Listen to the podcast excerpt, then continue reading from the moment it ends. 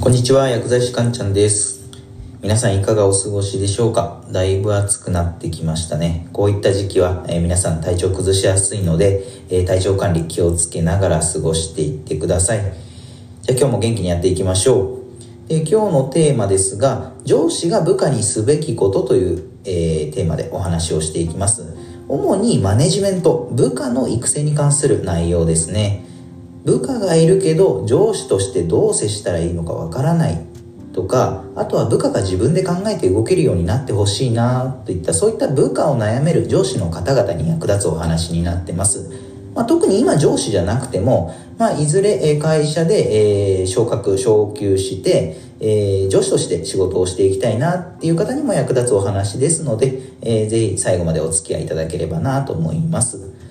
じゃあ早速いきましょう。えー上司が部下に対してすべきこと、それは毎日たった3分間だけ部下と話す時間を取ることです。毎日3分間だけ部下と話す時間を取るっていうことですね。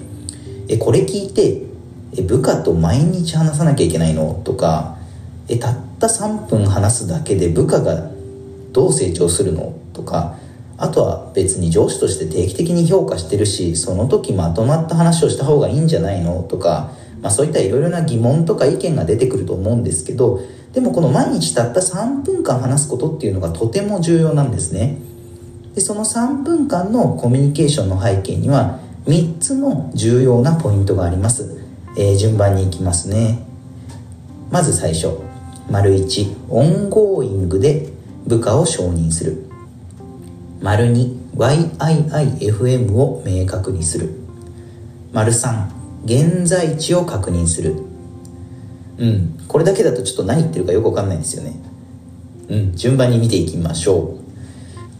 う。では最初、オンゴーイングで部下を承認するですね。で人間っていうのは誰しも承認欲求を持っています。部下の立場の人ならなおさらですね。例えば、上司に認められたいとか、あとは周りの人からこいつ仕事ができるなとか、えーそういうふうに見られたいなとか、えーまあ部下はそう言って私は認められているって思うとモチベーションがアップしてより一層仕事に前向きに取り組むことができるようになるんですね。で上司は部下の承認欲求そういった承認欲求を、えー満たしながら仕事をしていかなければいけないんですね。で上司はまあもちろん部下の評価するべきところはしっかり褒めるべきなんですが逆に無理に褒めちゃうと、まあ、それはそれでかえって部下のためにはなりませんよね。えーじゃあそうしたらじゃあ部下を承認するにはどうすればいいんですかね。でこれ答え言っちゃうと部下を承認するっていうことはズバリ上司が部下に時間を割くことなんですね。上司が部下に時間を割くこと。毎日たった3分間部下と話す時間を設けるだけで部下は潜在意識的に潜在意識的にこの人私のために時間割いてくれているっていうふうに思うんですね。でこの部下が、えー時間を割いてもくれてるんだなってそうやって自分で思う感覚っていうのが部下の承認欲求を満たすことにつながるんですねでここで、えー重要なテーマですね、えー ongoing で承認する。 ongoing っていうのは現在進行って意味です。現在進行。要は部下に言うことはもう後回しにしないでもうその時にもう言っちゃいましょうっていうことですね。でよく、えーまあ今ちょっと忙しいからあいつにはちょっと後でまとめて言えばいいかとか、えーまあ後で言えばわかるかとかそういうふうに考える上司っていうのはとても多いと思うんですね。でもそれ部下の立場から考えたらどうですかね。後でまとめて言われた時の部下の気持ちっていうのはいやこの上司今更この話するのかよとかもうその話すんだからいいじゃんとかそういった気持ちになっちゃいますよね。でこのように部下への、承認が遅れることで上司と部下の心にちょっと乖離ちょっと溝ができちゃうんですね。なので部下には必ずオンゴーイングもう今その時で接してあげましょうね。じゃあ2つ目ですね。YIIFM を明確にするっていうことなんですが YIIFM っていうのは英語で What is it for me? です。What is it for me? の、まあえー、それぞれ頭文字を取って並べたものなんですけどこの What is it for me? これ、えー、そのまま和訳すると、えー、それって何のためですかっていう意味なんですね。つまり部下は心の奥底でいやその仕事をこなすことで私は何を得られるんですか？っていうことを気にしてるんですね。いやそんなそんな仕事こなすことで何を得られるかなんていちいちそんなん気にしてないで仕事なんだからつべこべ言わずにやれよってまあ上司だとつい言いたくなっちゃいますよね。まあそういった上司は結構多いと思います。気持ちはわかります。でも毎日たった3分間だけでいいんです。部下と話す時間をもう取るだけで大丈夫です。でここで一つ勘違いしてほしくないのは1回のその3分間で、えー、話を完結させる必要っていうのは全くないんですね。つまり、まあ、上司がこう言ったとしましょう、まあ、この仕事こなすことでまあこんなことにもつながるんだよね。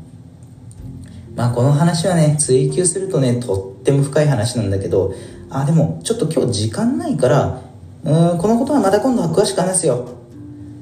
じゃあ今日はこれでっていった風に話が中途半端に切れちゃってもいいんですよ。えそんな中途半端に切っちゃって大丈夫って思っちゃいますけどこれで大丈夫です。でなぜかっていうと部下にとってはそれあの話の続きが気になりますよね。そんな中途半端なとこで切られちゃったら。